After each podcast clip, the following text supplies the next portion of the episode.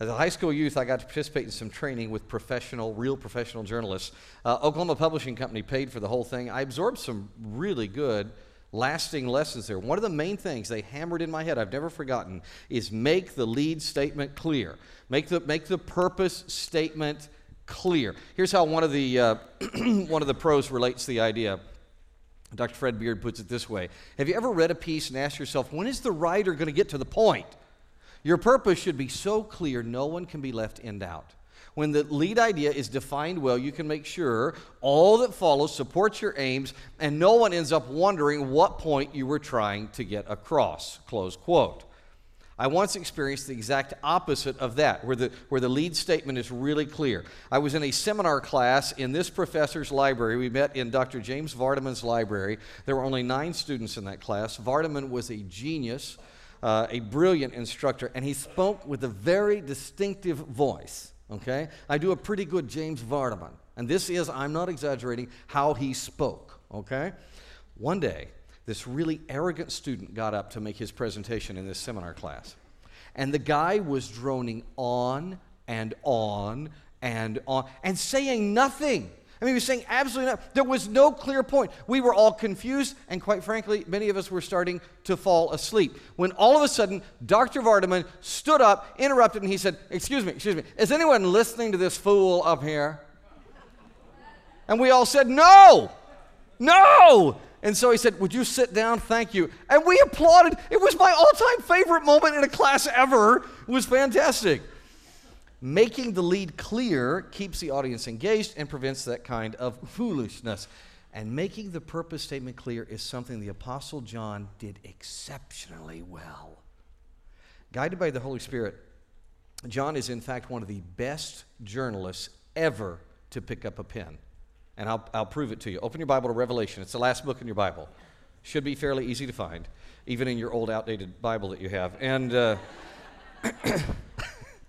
let's get to know John and his situation. Let's read Revelation chapter 1, verse 9. I, John, your brother and partner in the affliction, kingdom, and endurance that are in Jesus, was on the island called Patmos because of the word of God and the testimony of Jesus. As we say in the notes there in your worship guide, you got a worship guide when you came in, open it up in the notes, you'll see John begins by describing that he is the author. Like, like any good journalism byline, verse 9 begins by introducing to us the author. John was likely, uh, let me tell you just a little bit about John. You, you like that? The redheaded yellow John? Yeah. Um, John was likely a very young teen when he left his father's business uh, along with his brother James and went and, and followed Jesus as one of the Lord's selected disciples. John was very close to Jesus. In fact, he was part of the inner circle with James, his brother James, and with Peter. Uh, in fact, they even were there at the transfiguration when, when the Lord Jesus was seen in who he really is in all his glory as the God man.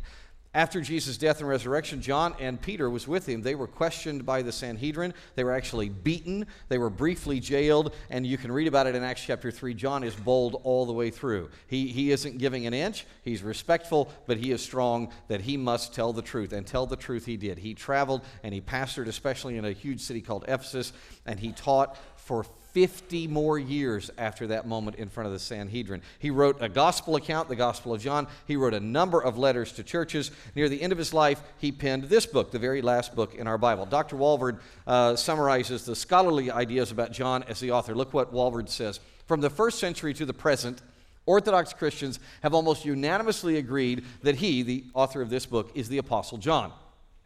Practically all scholars today who accept the divine inspiration of the book of Revelation also accept John the Apostle as its author. Now, look at how John describes himself to these Christians whom he knows is going to read this scroll. Your brother and partner in the affliction, kingdom, and endurance that are in Jesus. That is amazingly cool. Here's John. Th- think, think about this. This is one of the most famous people in human history. He is a beloved leader, and he describes himself as what? Your brother. I'm your brother. Remember that powerful Dr. James Vardaman, uh, Dr. Vardaman, under whom I studied? He became so famous that there is now a chair endowed in his name, which, by the way, is a remarkable accomplishment that very, very, very tiny percentage of humans ever realize. He called me one time, called me up. It was the end of a semester. In fact, it was a spring semester. I was heading home uh, to go home and start lifeguarding. And the voice on the phone said, Wayne, this is Jim. Before you leave town, can you swing by my office? Uh, something I'd like to discuss. And I said, Jim? Jim who?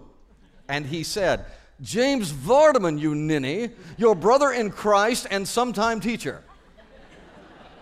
Isn't that awesome? It, it, was legit too. It was the man himself. I went by thinking it might be a prank. No, it was him waiting on me. He called me. And he referred to himself as what? It's, I'm your brother. I'm just your brother. That's awesome. That is a little bit of how Revelation chapter 1 is supposed to strike us. John is an apostle. He, his teaching and writing had an impact that, that a modern professor could only imagine. And yet, John introduces himself as what? Just who he is. I'm your brother, just your brother, right? Moreover, John is a partner to other Christians. This may be my favorite descriptor of Christians. We are partners. Or for you long term Texans, we're partners, right? And of course, that makes you ask in your uh, Sam Elliott imitation, and in what do we share a partnership? Right? Great question. We are partners, look at your text, in Jesus. Of course, that makes you continue to question, as Sam Elliott, but just what does that partnership get us? Right? Thank you for asking. Three things. Look at them in your text affliction, kingdom, and endurance. Each of these is vitally important to note. Look, let me just say this. If you leave out any one of these, you are setting your partners up for serious problems. Serious problems. For example, if you depict the Christian life as all sunshine and roses, not only are you lying, but you're setting people up for a very big shock when they step in the inevitable fertilizer, the affliction of poop that makes the roses grow, right? Roses don't grow without fertilizer. The Christian life we are promised has plenty of it. Or, leave out the kingdom part. You, you leave out the millennial kingdom, and you know what happens? Prideful humans will begin to think that we need to make the world perfect without Him, without Him on the throne. This is disastrous thinking. It is disillusioning nonsense. I, I am convinced that this, leaving out the kingdom in our communication with Christians, it's, it's the main reason behind young adults leaving churches. Now, our church actually has a fairly large net growth in young adults, but, but liberal churches do not. Liberal churches are seeing young adults bleed like crazy. And the reason I think is very simple. These kids were told that they could and should save the world. They weren't directed to Jesus' kingdom. It wasn't a partnership with God. No, no, no. It was their own efforts alone were supposed to save the world. When that fails, and it inevitably does, because last time I checked, you're not God. When that fails, what do they do? Well, they walk away from the people who told them the lie that they were in charge. Finally, John describes himself as our partner in Christian endurance. You see that? Affliction, kingdom, endurance. All three are important. Endurance is important. We never give up, never surrender, right? Not because of ourselves, but because of who we are in Jesus. He provides the endurance for people who will rely on Him. 150 years ago. Uh, Elisha Hoffman and Anthony Showalter produced a really great summary of this. They wrote a song about endurance. They were trying to capture the idea of endurance. They called it Leaning on the Everlasting Arms. Any of you know that old song? You know, Leaning on the Everlasting Arms? The, the tune is very out of date, but the words are so, so good that we're going to sing it. We're going to sing it right now, a cappella, and we're going to do it kind of double time because it'll cover how poorly we sing and how the tune is out of date. All right? So you ready? One, two, three. What have I to dread? What have I to fear? Leaning on the everlasting arm. Good. I have blessed peace with my Lord so near. Leaning on the everlasting arms. Lean. Did you see that kid? I did. Leaning. Safe and secure from all alarms. Leaning. Leaning leaning on the everlasting arms. Well done. That is where John and all of us who are his partners, that's where we get endurance. It's not from us, it's from leaning on the arms of Jesus. Amen? All right. John is author, brother, partner in affliction, kingdom, and endurance. Now, like a good journalist, he moves from who he is to where he is. He is exiled on Patmos. Read the last part of 9. He, on the island of Patmos, uh, called Patmos because of the word of God and the testimony of Jesus. Patmos is a big rock, It's off the coast, uh, southwest coast of Asia Minor, what we today call Turkey. John's here. He's on Patmos. It's just south. If you ever do one of those Mediterranean cruises, uh, Athens is over here. Um, it's just south of Samos, about 80 miles uh, southwest of Ephesus. And of course, him being on Patmos elicits a question why in the world would John go to a place like that? Great question. It wasn't willingly, okay? Uh, here's how my old teacher Bill Lawrence summarized it. This is so well said. Really good writing here. Listen to Bill. It's from an article called The Island Wilderness. He says, uh, He must have been too hot to touch, that elder pastor of Ephesus named John, or the Roman authorities probably would have taken him in much sooner than they did. Maybe they were concerned that since he was so beloved, there would have been a strong reaction in Ephesus, the number two city in the Roman Empire, if they took him into custody. Ephesus was a place where they did not want any more unrest. Whatever their reasoning, by the time they exiled him, he was old. His wilderness was a small, rugged, rocky island just off the coast of modern day Turkey called Patmos. The Romans used Patmos as a penal colony where they warehoused their political prisoners. Domitian, by the way, every time I say his name, you have to boo. Okay? Very bad man. Domitian, thank you, the Roman emperor at the time. What is with you guys? All the old people booed, and all you high school kids, like, boo. Yeah, you did? Okay, all right, you're off the hook. All right, Domitian Thank you. The Roman emperor at the time sentenced John to exile, perhaps because John rejected emperor worship, or possibly merely because he was a Christian leader. And let me insert a note of mine here. Um, th- this is the same emperor, Domitian. Yeah. He beheaded his own cousin, Clemens, simply because he was a church leader in Rome. This is, a, this is a bad dude. Okay, now back to Bill. Bill says maybe the authorities thought the apostle would die on Patmos, or at least change his ways after such difficult treatment but he outlived the emperor and he was released from the island following Domitian's death. A greater worshiper of Jesus than ever. Now, listen, this is so well said. Look, the kingdom of Rome exiled John, but he was part of a different kingdom, one from which he could never be exiled, and which was far greater than Rome. Amen. So, sometime in the early 90s AD, over 50 years after Jesus' ascension, John was sent to live on the lovely but isolated rock called Patmos. By the way, this kind of exile was, was still being practiced. Uh, we know at least 100 years later. 197 AD, uh, Tertullian, he was an, uh, a Christian leader, he wrote a letter about how he was raising money to send to the Christians who, because of their faith, because they held to the scriptures, they were exiled to the islands, he said. So this was still being done sometime later. All right, so that's who John is, that's where he is why he's there, and roughly when. About 90, 80. Pretty nice start to his journalism, right? All right, now, on the right side of your notes, we'll see that he adds the what. Read verses 10 through 18. Let's see what John saw and heard. Verse 10 I was in the Spirit on the Lord's day, and I heard a loud voice behind me like a trumpet saying, Write on a scroll what you see and send it to the seven churches Ephesus, Smyrna, Pergamum, Thyatira, Sardis, Philadelphia, and Laodicea. Then I turned to see whose voice it was that spoke to me. When I turned, I saw seven golden lampstands, and among the lampstands was one like the Son of Man, dressed in a robe and with a golden sash wrapped around his chest. The hair of his head was white as wool, white as snow, and his eyes like a fiery flame. His feet were like fine bronze as it's fired in a furnace, and his voice was like the sound of cascading waters. He had seven stars in his right hand, and a sharp double edged sword came from his mouth, and his face was shining like the sun at full strength. When I saw him, I fell at his feet like a dead man. Okay, stop right there for just a second. This is somebody who was so close to Jesus that he called himself the disciple whom Jesus loved, right? At the, at the, at the uh, what we call the Last Supper, he's the one who is at Jesus' immediate left, leaning on him. By the way, that wasn't homoerotic or anything. That was how everybody ate at that time in a triclinium around everybody leaned to the leaned to the to the left, sorry, and you ate with your right hand. So he's leaning on Jesus just to his right. He knows Jesus.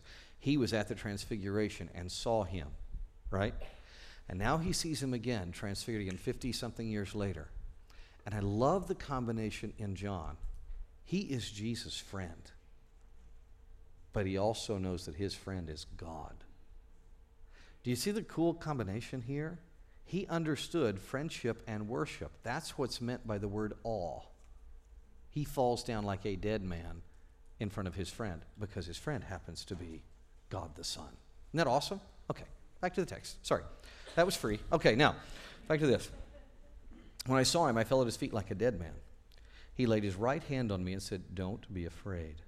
I am the first and the last and the living one. I was dead, but look, I'm alive forever and ever, and I hold the keys of death and Hades.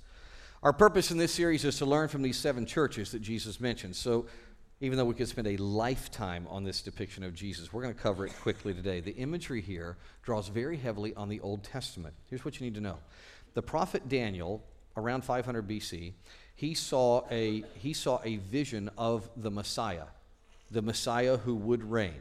And he called him, his best description of him, he said, and I quote, one like the Son of Man. And what he obviously meant by that was a title for deity. So for the next 500 years, 600 years, that became used as a title for, for reigning deity. So when he says one like a son of man, to us it sounds like his humanity. It's actually not, it's a statement of deity.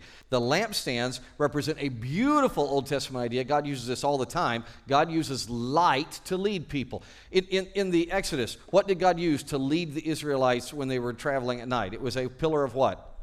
Fire, right? In the tabernacle and then in the temple, what had to be kept burning 24 hours a day, seven days a week? What had to be kept burning? Light, because that represented how you were led to God. What does Jesus call everybody who believes in him, all the Christians? He says, You are the light of the world. So, light is this awesome idea. Therefore, it makes sense. Each of these lampstands represents the seven churches of Asia that are selected for the addresses to come. Now, more on that in a moment. First, I want us to think just a little bit more about this incredible depiction of Jesus. I just finished a fantastic book about one of the great leaders in American history, General Daniel Morgan. I want you to listen to how this book begins. It's really well written book. I recommend it very highly. It was the darkness before dawn. On January 17, 1781, at a crossroads, we ought to have Sam Elliott read this. At a crossroads, at a crossroads in the back country of South Carolina, a savannah where cattle were overnighted on their amble to the coast. It was called, like other such pastures throughout the Carolinas, a cowpens. Soon would acquire an honorific capital C. A mist blanketed the undulated countryside. Joining the mist was the smoke of campfires for almost 2,000 men camped at the northern end of the cowpens. All night, the old wagoner meandered between the groups of men huddled around their flames, chatting, joking, telling them exactly what he expected of them. Some later claimed he lifted his shirt to show them his back, the white scarred wreckage left behind by 499 lashes. Yes, he did. He had four, supposed to get 500, but the, uh, the drummer boy who was keeping count lost count. And he was always very proud of the fact that he knew that they owed him one more. Um, well laid on by the British. Uh, Louis Zambone continues. The man who called himself the old wagoner was Brigadier General Daniel Morgan, and he was a tactical genius. He knew how to lead his men, what to ask them to do, and how to get them to do it. Now, I read that, and it fascinated me how much that account resembles Jesus in Revelation chapter 1. Daniel Morgan, by the way, Daniel Morgan is a brother of ours in Christ, and he would probably be horrified that I'm making this comparison, but I still think it's worth seeing. I don't know if you know this, but an amazing victory was won at Cowpens. Greatly, by the way, you probably, you probably would not be the United States of America right now if it weren't for Cowpens. It is a critically important victory. And it was won greatly because that leader prepared his people by walking among their fires and lovingly giving them all night his commands. That leader had been scarred by the enemy, right? But here he is now. He's healed, he's triumphant, that is similar to what John saw and heard. Jesus is walking among the seven lamps that are the churches, and Jesus expects to lead his churches to victory just as Morgan did at Cowpens. All God's people said, Amen. Unlike General Morgan, Jesus is utterly glorified. He glows with Shekinah glory as God the Son. His eyes and feet and hair are so bright, John struggles to describe them. And I, and I love this part. John has no idea what to make of some golden cloth that runs across Jesus' chest. A friend of mine a friend of mine thinks that Jesus has an honorary doctorate and that the and that the hood they put on you which connects across your chest his is from some university that's gold. So that's why john didn't know what to make of it. Anyway the whole picture is overwhelming and his voice you think sam elliott has golden pipes. Jesus voice thunders like a waterfall. John sees jesus. He sees who he is. He sees where he is. He sees what he's doing. Now i want you to look. Look at your text. Everything jesus does here is an action reserved only for god This is God the Son. Look, look, at, look, he's the judge, right? He's the awesome judge. That's God's face. He is the word giver. He says, Write these letters. And then the sword coming out of his mouth, that represents God's word. He, he is the word. He doesn't promote fear. Do you notice that? Do, do you remember this in the Old Testament? Every time in the Old Testament, God engages with someone who's one of his people, what does he say to them? Every time, Be not afraid. Don't be afraid, right? Jesus is fully God. That's why he says, Don't be afraid. He controls heaven. He controls the angels. That's the, that's the stars, represents heaven and the angels. He controls death. He even holds control over hell. And if you'll glance up to the introduction of the book, the very beginning of the book, John uses even more descriptive titles. This is from Jesus' mouth. Go to verse 8, Revelation chapter 1, verse 8. Jesus says, I am the Alpha and the Omega. What are those? Anybody know what those are? They're from what alphabet? Greek alphabet, the very first letter, the very last letter. It was, it was a euphemism for I am from beyond the beginning, I'm the beginning, and I am from beyond the end, I'm the end. I am the Alpha and the Omega, says the Lord God, the one who is, who was, and who is to come, the Almighty. Amen? Now, he's got his five W's covered. John the journalist. Who, where, why, when, what. And our favorite journalist, John, then, with all that done, he lays out his very clear lead. Look at verse 19 to see John's lead, his purpose statement. Revelation 1:19. Therefore, write what you have seen, what is, and what will take place after this. Isn't that great? It's really clear. Jesus says, here's your purpose in Revelation to write what you have seen, what is, and what is coming after. You may have thought I was being cute calling John a great journalist, but this is a particular skill of his. He really writes brilliant purpose statements. For example, in his gospel, in his gospel, John gives another really clear purpose statement. Look, John chapter 20, verse 30. Jesus performed many other signs in the presence of his disciples that are not written in this book, but these are written so that you may believe that Jesus is the Messiah, the Son of God, and that by believing you may have life in his name. Very clear, isn't it?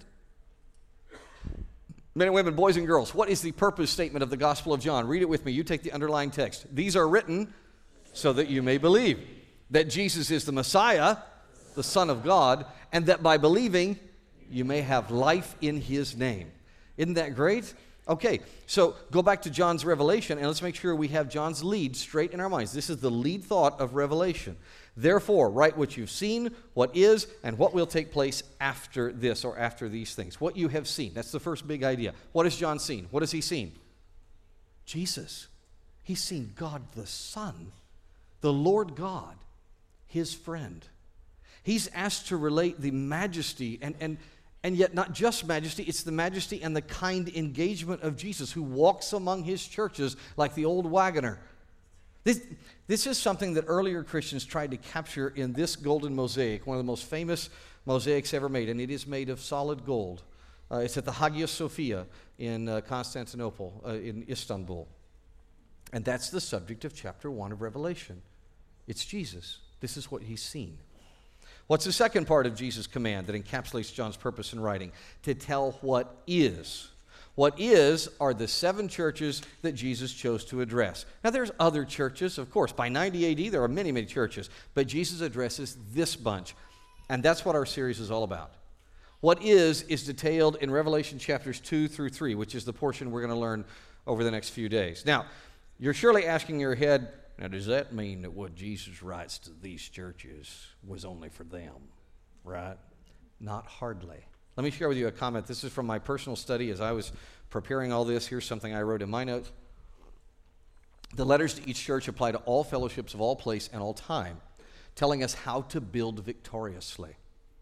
Writing in the late third century, Victorinus, wonderful name, Victorinus remarks that Jesus addresses, and quote here from his commentary, the seven churches to whom he wrote epistles. Not that they are themselves the only, or even the principal churches, but what he says to one, he says to whom, everybody?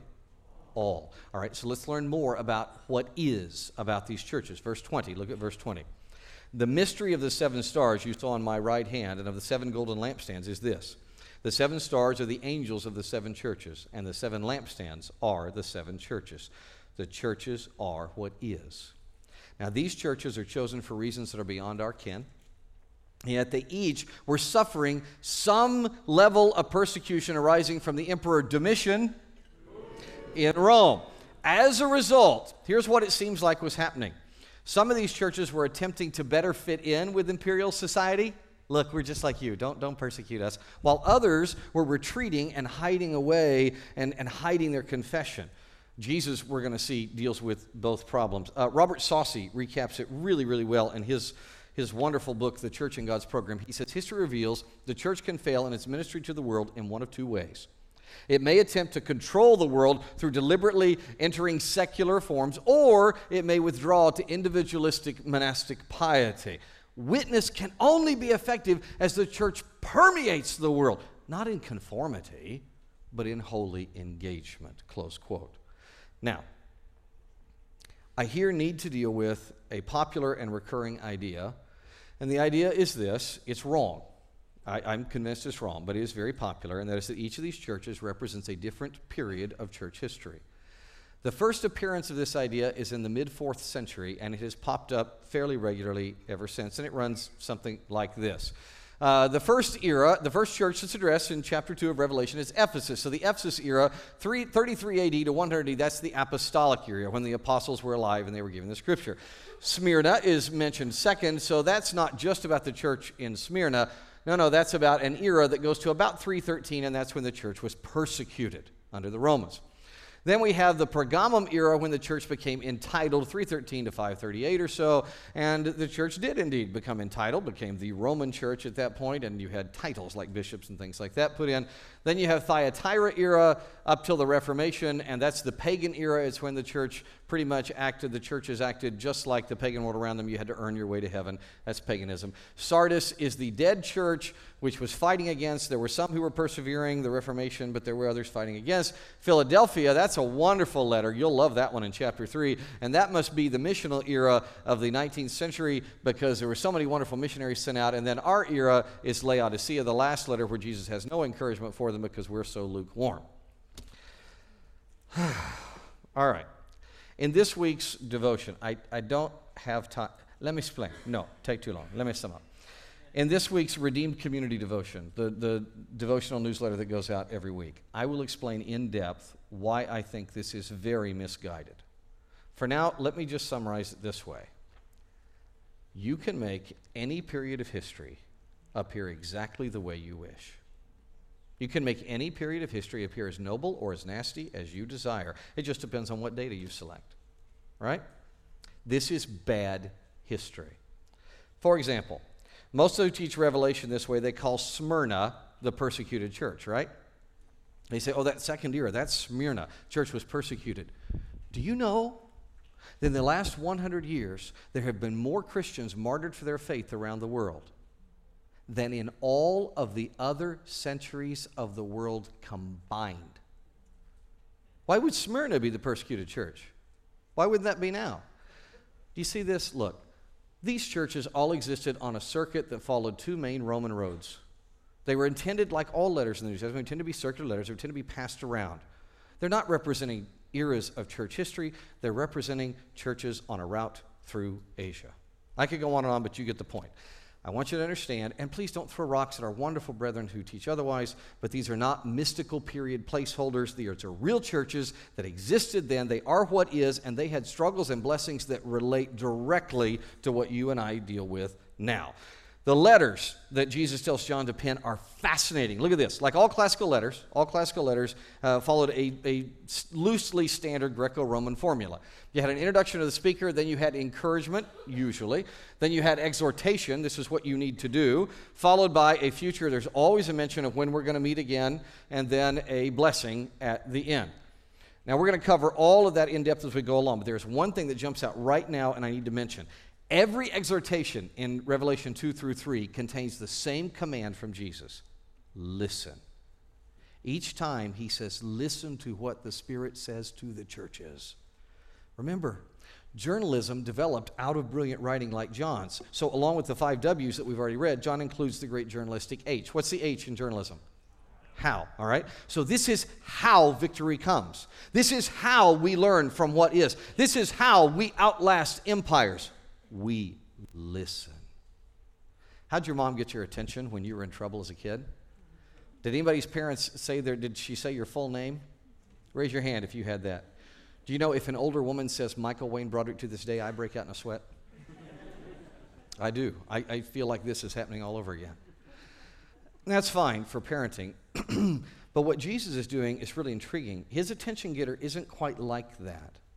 Jesus says to each church, listen, but, but the, the way that it's phrased and the word that is used actually in each of these letters appears to be a, a more loving, a more close appeal. Not that that's not loving, but it's a little different. Let me put it like this. this what's happening in these letters is less like my mom saying, Michael Wayne Broderick, you better listen up, which I deserved often. And it's more like when mommy would give me a hug. She would get down and she would give me a hug, and a very tender hug, but very firm, and lean in my ear and say, Hey, buddy, listen up now. I love you, and I want you to remember. And then it would be whatever I better remember, right? That, that's, that's Jesus listen. One thing Jesus wants each church to remember are the rewards that he promises them. Now, when we get into them, you're going to see the rewards in these seven letters are, are widely divergent. We've got things like uh, the new name of Jesus, which is really cool. We've got ones that are unspecified, like crowns. We're not exactly sure what that means. And there are some that are possibly just symbolic, like manna from heaven is one of the rewards. The 20th century pastor, Donald Barnhouse, tried to explain this to children in his church. This really is. You ever notice how the, the most clear writing is often when you're trying to write to children or you're receiving a letter from children? He did this so well that it actually made sense to me. So, uh, here's what he wrote about rewards in Revelation 2 through 3. What is? He said, God gives rewards to his children for the good things they do. He's writing to kids. Of course, you know, we don't earn our salvation. It's the gift of God, not of works, lest any man should boast. God does not give rewards to unsaved people, but only to his own saved children. If they do things which please him after they're saved, they receive a reward. If they do not do the right things, they lose their reward. We don't know just what these rewards will be. In, in, the verses in Revelation 2 through 3 speak of rewards and crowns and shining. Shall we have real gold crowns with precious stones in them? We do not know. This may be, in heaven's language, a symbol of some great blessing which we couldn't even understand in earth's language.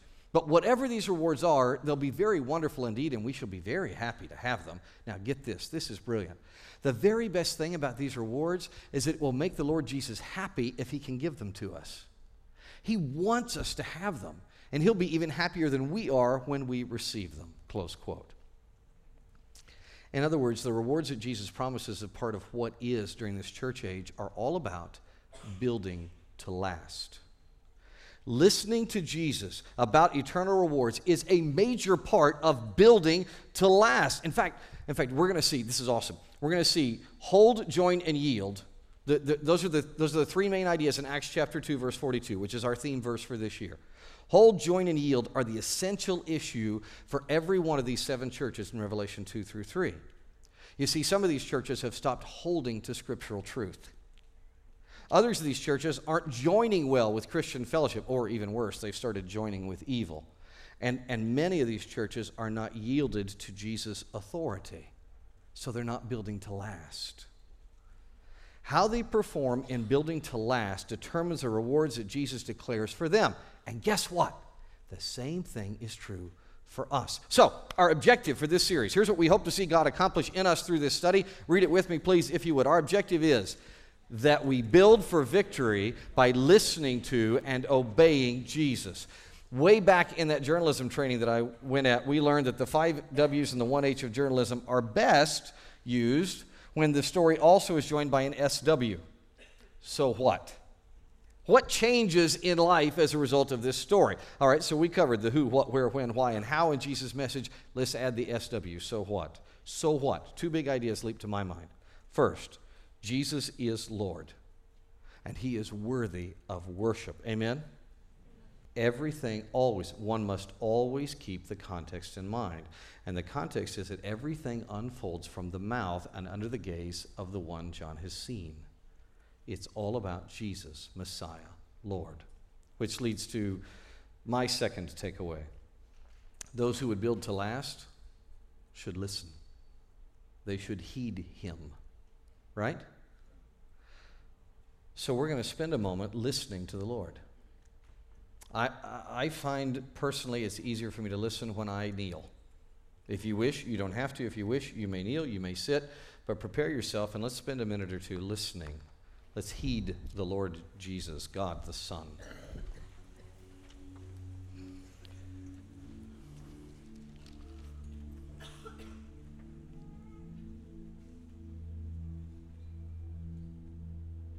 Listen to him. I am the Alpha and the Omega, the one who is and who was and who is to come.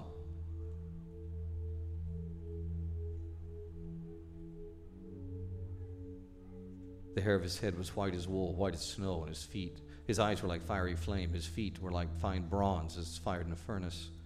His voice was like the sound of cascading waters. He had seven stars in his right hand. A sharp double edged sword came from his mouth, and his face was shining like the sun at full strength.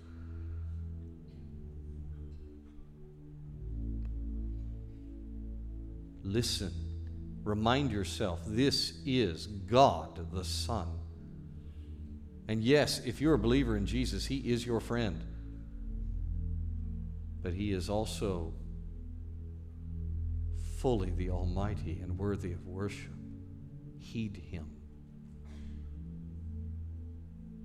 What are you struggling with? Are you afraid? Good gracious, you certainly probably are. You, we, we live in a time that I'm convinced history is going to call this the age of fear. There is more unreasonable fear driving lives than I have ever seen any point in human history I can find. What does Jesus say? Don't be afraid. I'm the first, the last, the living one. I was dead. Look, I'm alive forever and ever. I hold the key of death and Hades. What does he tell you? John says, You are in Christ. You're in him. He's alive. There's nothing to fear. Nothing. You're worried about your church? You're worried about society? Jesus walks among the seven churches. These are the lampstands. Listen to him.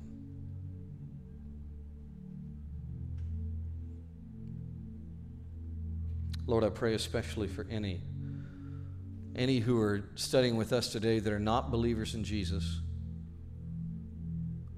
Good gracious, friend, what is holding you back? Is it pride? I mean, I, I got a newsflash for you. You're human. You're shot through with sin, just as I am. God's holy. That puts a huge barrier that you cannot bridge. No human can. But God the Son did. He was dead. He died for your sin and he rose from the dead so that all of us who believe in him could have everlasting life in him. If you've never done so, trust him right now as Savior. Believe on Jesus.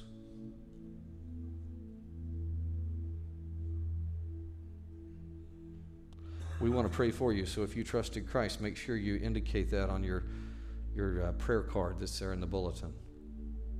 Lord, I pray for all these Christians, new and old I pray that we will appreciate the opportunity to listen to you, to worship you. I, I, see the ushers coming for the offering, and it reminds me that a huge part of my, my worship of you is my offering, giving to you your money for the use of your work. It's an awesome way to worship you, and I praise you for it. And I pray that as I do so, I will listen. In Jesus' name, amen.